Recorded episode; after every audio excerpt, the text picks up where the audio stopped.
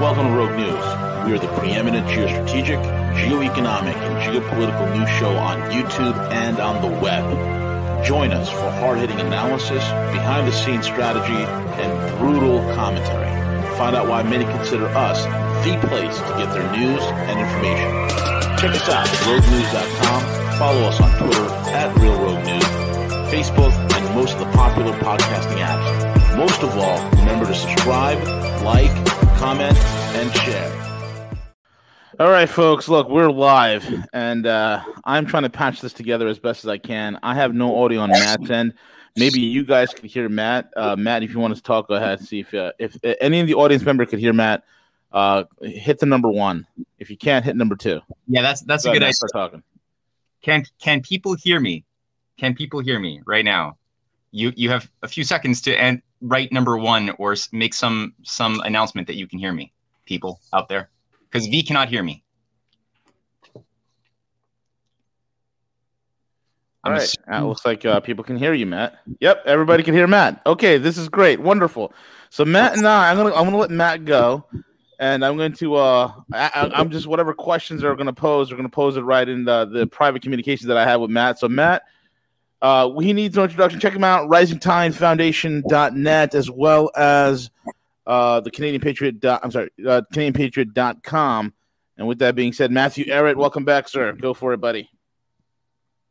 Thank you, V. Uh, yeah, this is going to be a weird one. Um, I am also I'm using my cell phone both to communicate with you with my thumbs as well as speak to the audience. So I'm gonna see if I can do this with as little uh, disturbance as possible. Uh, this is going to be tough though. So anyway, thanks for having me on once again, as we do every week, uh, V. I think that um, what we wanted to talk about, we don't have a lot of time today, uh, but what we wanted to just provide is a little bit of an, a, a weekly overview of the, the world as it is. Um, so I'm going to just say a few things about some of the, the breaking events and just sort of set that in context. Um, and then we'll go from there and figure out how do we interact. I, I'm not too sure how that's going to work out, but essentially, I mean, we we are facing, as as your audience knows, a clash of two systems, right? Anybody who's been watching your program has has been following your channel is very much aware that the world is currently uh, being pulled by two separate futures. And this week in the Middle East, we've seen an incredible array of singularities that I think are worth just uh, discussing briefly. But obviously, the Belt and Road Initiative has really transformed the rules of the game, especially since 2013 when it was first announced. Um, and in, since 2017 18, it really began um, making its presence known in the Middle East, in the Arab states. Uh, Africa already um, has increasingly jumped on board, but there's there's an effort to pull the Middle East as well as Africa, which has been the targets of a lot of geopolitical manipulations in two separate directions. Um, this week we've had the Shanghai Cooperation Organization, which is a, a sort of, a, I mean, as everyone knows, it's a major security um, system that was set up in the you know 1999 period. The ball got rolling. I think it was in 2001 that it was really set up with the China-Russia bedrock. But since then, there's been many other nations who have joined. Uzbekistan, most of the stands have joined. Pakistan is a member. India is an observer. Uh, but they had a major meeting on uh, the 14th of June, July, uh, where it involved discuss high-level discussions with foreign ministers, uh, many experts from, from around the world, on what to do with the new vacuum that's been created, so-called, by the new U.S. policy in the Middle East, specifically the um, the the removal of troops from Afghanistan. Now, this is not quite what it seems or what it's how it's being portrayed in the media, because obviously there's still 18,000 uh, contractors.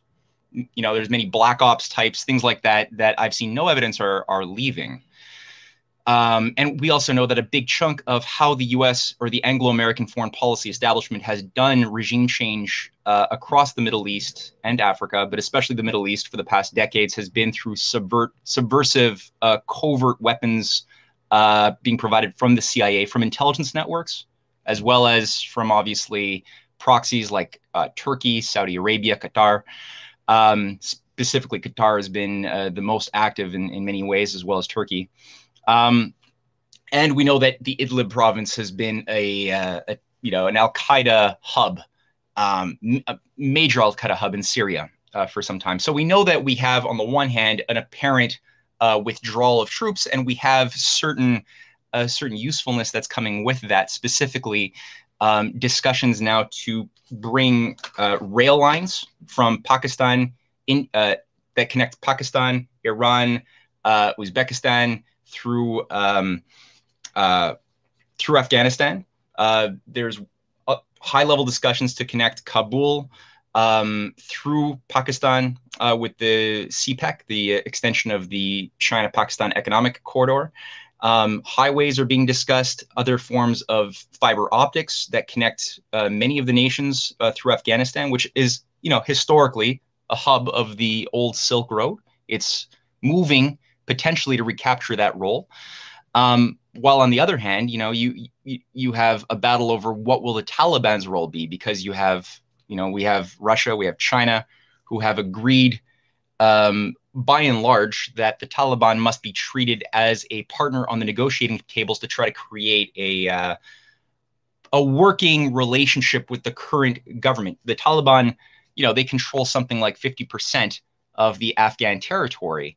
Uh, none of the capitals yet, but they have a huge stronghold. And you know, if you look at the West, you know, going back even to, to the point that we we look at Afghanistan as a whole, um, there has been an effort to try to paint the Taliban as the cause of not only Al Qaeda, but also of 9 11. That was the excuse that got NATO countries to get into Afghanistan to begin with, which, again, if any of your uh, listeners, our listeners, have not been living under a rock, we know that that whole story was a fraud uh, that had more to do with Anglo American and some Saudi uh, intelligence agencies and less to do with uh, anything the Taliban was doing.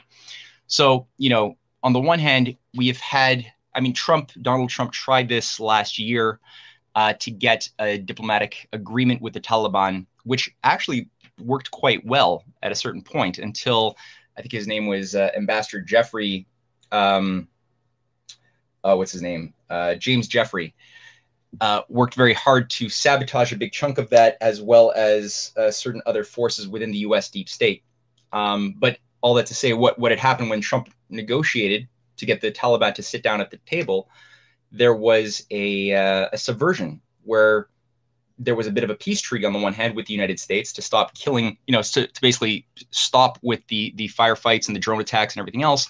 And then within days, you had uh, from the Pentagon operations conducted to conduct evening, dr- uh, nighttime drone strikes, n- uh, night raids that basically undermined the uh, the peace process that was going on.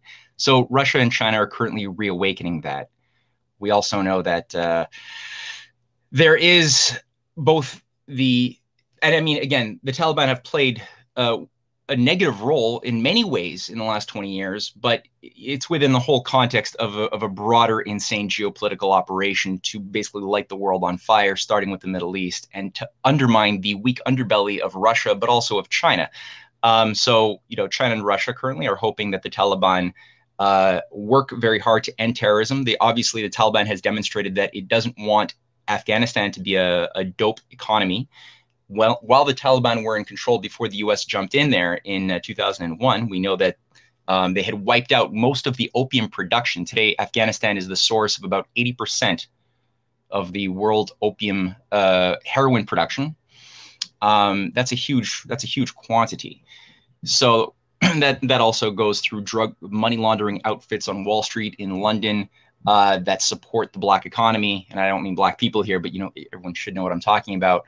Um, and uh, in fact, it, it's a big part of what's been victimizing the uh, black community since the 70s, when Bush Senior started really a program um, inside the United States to infuse uh, dope, and and I mean we're talking like crack in the uh, the black neighborhoods of the United States as part of a cultural warfare operation. So this has been going on for a long time. Um, so this we know that the Taliban shut that down when the U.S. came in there. It, it increased to up to 95% at the max. Today it's 80%. China and Russia want to wipe that out, and they're providing again real economic development. Um, we know that Wang Yi, the uh, the foreign minister of China, has been on a rampage, a wonderful rampage uh, going from all sorts of different stand countries um, as well as uh, Turkmenistan, Tajikistan, Uzbekistan, but also Algeria, Syria, Egypt, and and before going to Algeria, Syria, and Egypt, he went to, um, no, no, before going to Algeria and Egypt, he went to Syria, and at in Syria uh, on the 18th, just a few days ago, he met with Bashar al-Assad. We know that they arranged uh, economic agreements to both officially bring in uh, Syria into the new Silk Road, the Belt and Road Initiative we know that they had a, agreements on on energy, on economic certain economic programs, as well as uh, health uh, health arrangements that were were set up as well. There same things are same discussions are going on in Egypt. Egypt is currently and has been at a bit of a, a standstill in, in some ways economically, um, where there the, the, the plans to double the the Suez Canal have not borne the types of economic boom that they were hoping, but that has a lot to do with other international uh, geopolitical games that are preventing uh, real the real flow of goods from from east to west. In Syria, one of the big problems is a lack of food and a lack of energy. Uh, the cause of that, I mean, there's a huge food crisis right now. A big chunk of the population is uh, facing food insufficiency. And the fact is, uh, the you know the U.S. military, both well, both both the the the Caesar sanctions. So the the U.S. government, which has sanctioned C- uh, Syria, um, has prevented food from going into that zone, has prov- prevented energy, vital oil shipments to to go through. And any country, as as people know, uh, doing business with a, a, a, nation sanctioned by the United States, whether it's Iran or whether it's Syria, will themselves be prohibitively uh, sanctioned. So very few have the means to actually conduct business with Syria. That's created a huge scarcity. And on top of that, we also know, unfortunately, that there's major reliable reports of the US military having burnt uh, wheat crops and uh, confiscated even grain deposits in Syria too, uh, only exasperating the, the problem. Currently, I think Syria only has something like one hour they have of electricity every five hours. Um, that's terrible for refrigeration, for healthcare needs, and other things. So they definitely need the Belt and Road Initiative to come in and reconstruct. Um, one of the things that I mean, Biden is being celebrated for as a peacemaker amongst a lot of the, the liberal media is due in, like I mentioned, you know, on the surface, there's a retraction of troops from Afghanistan. However, we also know that there's been a redirection of energy towards two things. One, um, giving a makeover to Al Qaeda and a lot of the Al Qaeda fronts, like Jabhat al Nusra and um, um, forgetting the other one, but uh, a, a, newer one. Uh, what's called the uh, Hayat uh, Sharir. Anyway, it basically got a new name in recent years. And PBS brought the head of Al Qaeda on just a few weeks ago in a business suit, gelled hair, and everything. The Syrian girl, uh, who does some really wonderful videos, did a, a really good ten minute uh, broadcast on that on this uh, just a few days ago. But basically, PBS, a government sponsored, U.S. government sponsored channel, brought the head of Al Qaeda on as a new form of moderate uh, fighter, um, a new freedom fighter, just like they had done in the in the in the 80s when Zbigniew Brzezinski launched the program in Afghanistan originally to overthrow the moderate government that was pro-Soviet by using uh, mujahideen, uh, mujahideen uh, operations and other radical outfits to inflame the Islamic card, right? To play radical Islamic uh, madrasas into an operation that would then destabilize Afghanistan, the pro-Soviet Afghan government, which was very progressive. They, I mean, back in the 70s um, and up to 1980, there was programs to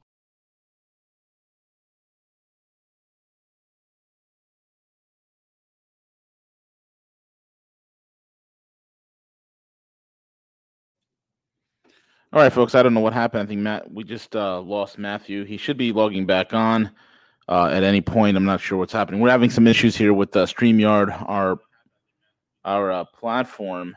Um, hold on one second. I'm hearing myself here. It's the uh, platform um, that we're using to stream to multi platforms. And again, uh, this is what happens when we don't have El Cuco here. Uh, yours truly uh, falls apart. So I apologize profusely for this.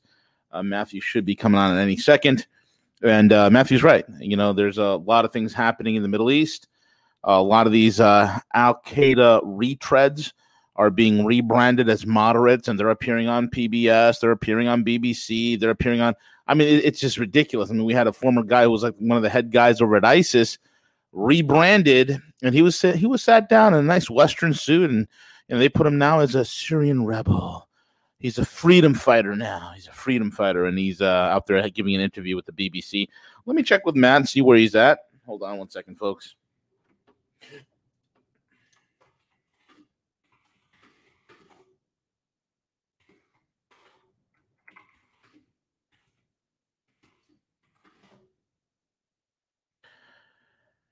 Okay. Yeah. So we should have Matt back on any any any time. Just gonna relax and thank you, Rob. I'm definitely gonna be relaxing. All right, Matt's coming back in. All right. Okay. All right, Matthew, all right, everyone. Go ahead, Matt. Hey, uh, V, I'm, I'm assuming you still can't hear me, right? I'm just going to write you a little message. Okay. So, all right. So I'm, I'm presuming that V still cannot hear me, um, and I have no idea where I left off. Um, so I'm because I don't know where I left off. I'm going to presume that people know that I was talking about Zbigniew Brzezinski. Ah, V has written to me that people can hear me, but not V. So it looks like I have the the stage. However, people can, I can hear you, V. So I don't know why other people cannot hear you. Uh, that's weird. Um, okay, left off the PBS interview with. Right. Okay. So the last thing people heard was me talking about the PBS interview uh, with the head of Al Qaeda, painting him as a moderate. So there's a, a certain uh, lipstick being put on the pig, same old pig. Um, and obviously, there is an effort to change, basically, just not call Al Qaeda Al Qaeda and present it as something other than what it is while providing weapons. And I mentioned the Syrian girl uh, already, but she did in this 10 minute, very, very well put together interview uh, video that people can get on her main YouTube page. She uh, has a list of, of receipts f- that were uh, a part of a 300, I think, $50 million military contract signed by Biden with eight European military uh, industrial firms, all and they're all based in Eastern Europe, uh, Bulgaria. I forget the other ones, Romania, uh, the former Soviet uh, production zone. Um, so part of this is to I, she posits uh, to create a plausible deniability as these weapons are being flooded into the Middle East to create an increased uh, instability. Um, which I mean, the the the Anglo-American deep state is petrified of the idea of, of, the success of the Belt and Road Initiative throughout the Middle East, both connecting rail uh, from from Pakistan, from China, from Iran, through Iran into Iraq, into Syria, where there are ports like uh, Latakia, run by effectively Iran or uh, Tartarus on the Mediterranean, uh, with which has a 49 year lease with Russia. So they're they're completely afraid of real development and integration happening in the Middle East zone. So that's where you have um, obviously an operation to project an image of being peaceful while at the same time doing the very opposite and inflaming arson everywhere, uh, putting fuel on the fire across the board. Um, we know again, I, I mentioned Trump. Now, Trump tried to get that negotiation with the Taliban a long time ago, a year ago. That was sabotaged. We know that he had made efforts to retract troops from Syria and Iraq. We know that from the uh, the interviews given by uh, uh, Macgregor, I think that was in February or January, that uh, the Pentagon and the CIA subverted that. Um, he was given false information from Ambassador Jeffrey. Um, on several occasions giving a false image of what how many troops were actually in Syria and what the the, the terms were on the ground. Um, and we also had, you know, Trump's attempt to fire Gina Haspel, which Mark Milley directly intervened on to block, which is uncalled for when, uh, to actually intervene against the sitting president as head of, of uh, strategic command. Um, also, efforts to detach the CIA and the Pentagon from the conventional military and to also defund things like US aid that had been used as a, a, a Soros front CIA outfit to destabilize governments around the world. That had been done uh, to retract and and seriously cut the legs off of uh, the CIA's capability to provide covert weapons to operations in Iraq, Syria, and Afghanistan. Trump had also gone quite far in doing that. And over the, the last several months, there has been a complete reversal of all of these things. So, you know, we we have an obvious um, intention to blow the zone up. And so when people, I'm just saying all of this because a lot of people are, I'm noticing, turning into mental jelly uh, and just be, feeding off of the propaganda that that the Biden administration is giving itself. The other thing is that in the current age, the current st- like strategic uh, world, we we see that the conventional old school terrorism as an excuse to uh, create wars, to cr- expand police state protocols, those are not really the favorite operation anymore as they were for the past 20 years. Instead, what we have is a, a shifting of gears towards domestic terrorism. So obviously, you know, the the recent revelations over the past few weeks of new government agencies to oversee uh, social media, the the integration of the U.S. government with private social media, big tech uh, firms to counteract um, misinformation, whether it's Russian or Chinese or you know white supremacist misinformation that's casting doubt on the government narrative of COVID 19 or whatever. Um, basically, thought crimes. That's going forward and expanding massively, while at the same time, you know, we have these crazy speeches. Uh, you know, you just listen to some of these things where Biden is uh, was delivering a speech comparing the events of January 6th, which I mean, there's been a lot written about this. We've spoken about this. This appears to be completely an inside job, job Reichstag fire with um, provocateurs and uh, intelligence agency operatives on the ground initiating the worst aspects of that day. But Biden was comparing this day to the worst of the Civil War, saying that even at the heart of the Civil War, the Confederates were never able to to pierce the Capitol, but we're now we've fallen so far. So obviously this is a, a, a shifting of gears in some ways to, to declare a type of a war that's already been going on, but to really accelerate that on onto the parts of the U.S. population itself, which would otherwise tend to reject a total depopulation, uh, green fascism, which would ultimately undo the Constitution and everything that our past forebears had fought for while at the same time trying to expand this idea of a new build back better green economy to the world as a whole to try to counteract the BRI, which is what the G7 came out with uh, just after the Shanghai Cooperation Organization summit was over. Um, there was basically a you know a meeting where Biden and many other of his coterie of of tools for the deep state uh, announced that you know, for Afghanistan, we are going to try to usher them into the build back better for the world uh, strategy, which is just essentially a, a, a green initiative, um, which is a boondoggle that cannot be funded, just like the U.S.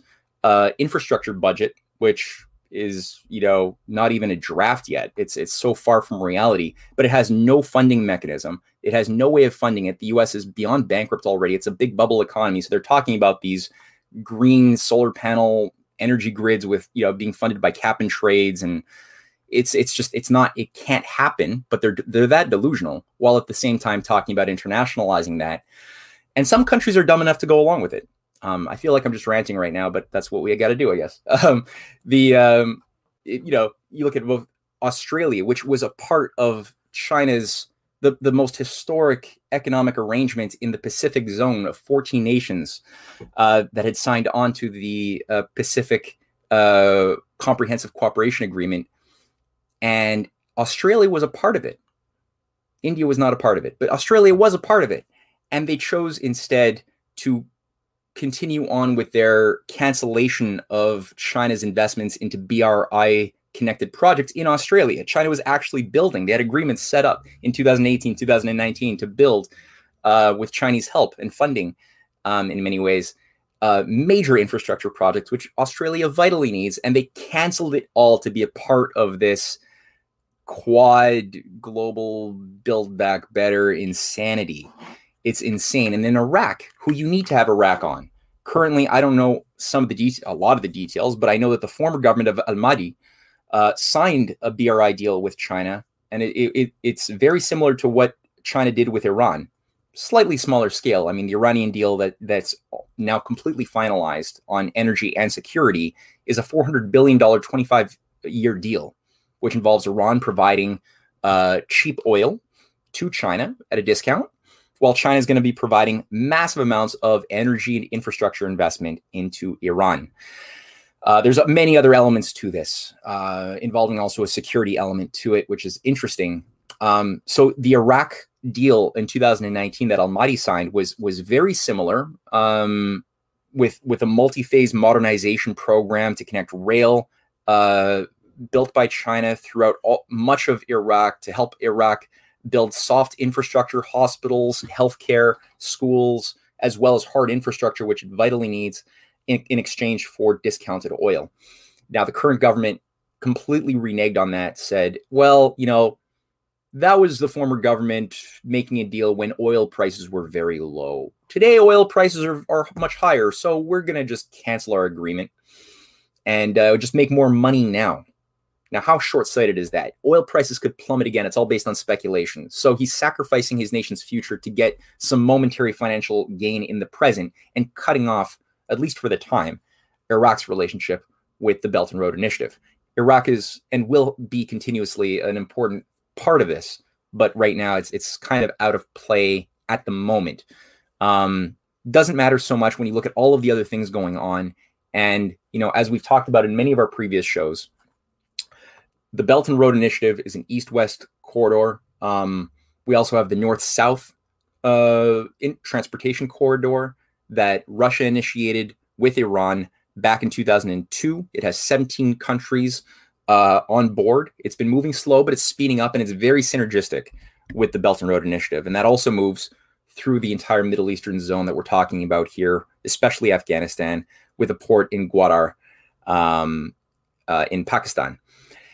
India, like I said, plays an important role in this, um, which is vital because India is acting like a bit of a basket case. There are definitely uh, Hindu nationalists that are nuts that are being used by the West to try to create a, both a, a, NATO of the Pacific with Japan, a Quad as they call it, but also have a bunch of weird uh, ambitions in Afghanistan to expand their interest there as a way to cut off uh, Pakistan and maybe even destabilize Pakistan a little bit more so that's that's a problem that that has to be resolved. So hopefully the these things like the north south transportation corridor the the bri um, and many other things that are associated with those especially in the funding mechanism side of things since these are all being funded not necessarily by i mean the imf and the world bank and other western institutions could could participate but they're not driving the show. They're not directing anything. Um, these are being funded by primarily asian um, based financial institutions, um, things like the Asia Infrastructure Investment Bank, the I mean the BRICS Development Fund, the uh, Development Bank is not as much active as it should be, but this is definitely a powerful potential instrument for driving credit. Um, Putin currently is working very hard to try to uh, expel the whatever is there of the Russian deep state, which has in some cases, a lot of administrative control in the regions, in the cities, especially in Moscow. Uh, there's current reforms happening there to circumvent that and to give greater control to the federal government um, to force credit to flow where it's needed in the development of Russia's Arctic and comprehensive infrastructure, which it hasn't really been able to do as well by far as China has largely because China, you know, Russia went through the Gorbachev era, the, the Yeltsin Gorbachev uh, perestroika in the 1990s, whereas China was smart enough to uh, to kick out Soros and to kick out their Soros operative Zhao Ziyang, who was the um, the the the head of the Chinese Communist Party from 1987 to 89, and he he's the guy who worked. He was called the Chinese Gorbachev and he's the guy who managed Tiananmen Square. He worked, he set up a think tank with George Soros. He brought in Milton Friedman, all of these libertarian uh, economic theorists into brainwashing the Chinese elite, the young elite in Beijing and, and other parts of China and Shanghai.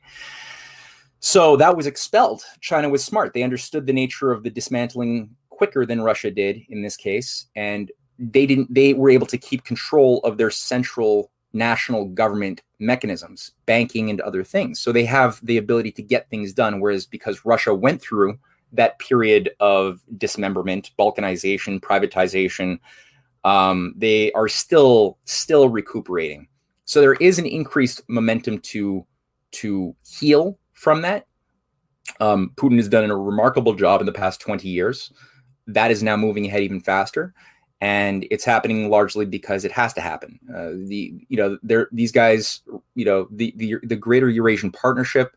It's they're looking the leaders of that system Xi, Xi Jinping, Putin, many others are looking at the West as a basket case, a desperate one sitting on a bubble, which is a time bomb that will collapse. It will be detonated. The question is just when and how. What are the the predicates of it? And it's not a question of will it happen. It's when um, and what what which one of the many triggers will be used to deploy the chain reaction that will blow out the system. Obviously, coronavirus has been selected as a cover for it to try to deflect people away from the real you know the real cause of what this is all about. But it really has nothing to do with coronavirus, as I'm sure again everybody knows. This is uh, a bit of a it's not a bit of it, it's an it's it's a psyop. So What we have is an offer China, Russia, the 140 nations working on the BRI projects. Not, I mean, the 140 nations have signed um, memoranda of understanding over the past seven years to work on the BRI projects. They want a future. They want to work with Western basket case countries that want to find their better selves once again. The it's an open offer. There's many olive branches that have been given to us. And the question is just do we have the moral fitness to survive, accept those olive branches, eat some humble pie, recognize that we've been walking in a bit of a, a drunken stupor, and like any alcoholic, admit that we have a problem and start a process of, of healing. That's really essentially on a spiritual level what needs to really happen. And people who are activists in the West, people who are um, in the political spheres of influence, um, need to really recognize that they have a lot of responsibility on their shoulders right now. As I mean, literally, we're at the end of an era. We're at the end of a system. And we have, like I said at the beginning, we have two futures pulling us in two different directions, and only one of them is worth living in. So, with that, I don't think you can hear me, V, but I'm going to send you a little message uh, ending now. So, V, I've just sent you a message saying that ending now. I hope everyone enjoyed that that little mini presentation. And yeah, sorry for the the lack of banter between me and V. Uh, I know some people like that, and and I do too. And I I feel a little bit empty when that doesn't happen. Very well said, Matthew. Thank you so much for being on. And even despite the audio issues, folks, we were able to do this show. So thank you all for listening in. And again, subscribe, like, comment, and share. With that being said, we're over and out. Cheers.